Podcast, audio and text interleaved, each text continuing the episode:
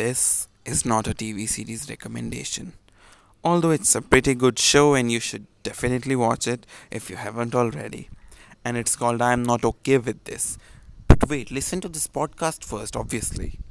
So I hope you know what it means to say going down there, or its Desi colloquial gappa gup.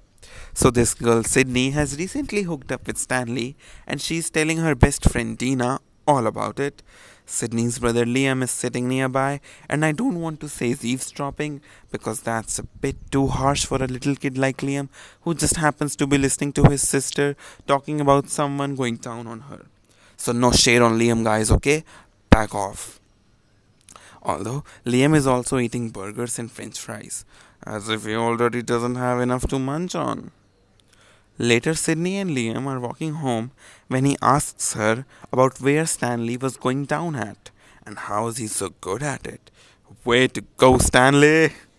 Sydney blushes and says he was going down south to Mexico and he's great because he's a great traveler. What? Now, a little background. In the first episode, someone calls Sydney a fiery crotch, which is totally not cool and Mexico is basically unbearably hot in summers. I just wondered that was it writers who intentionally did this?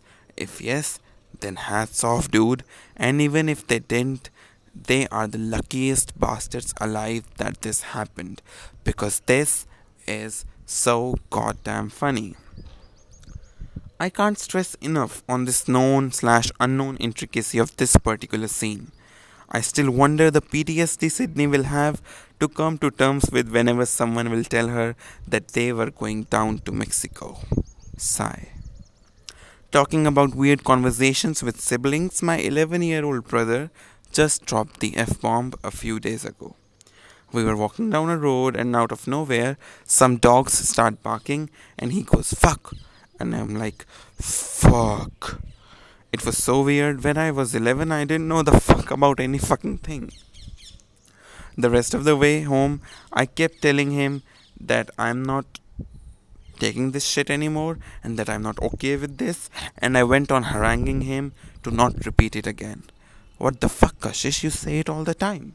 But to be honest, I just blurt it out now in front of him because somewhere in the back of my mind I know he already knows it.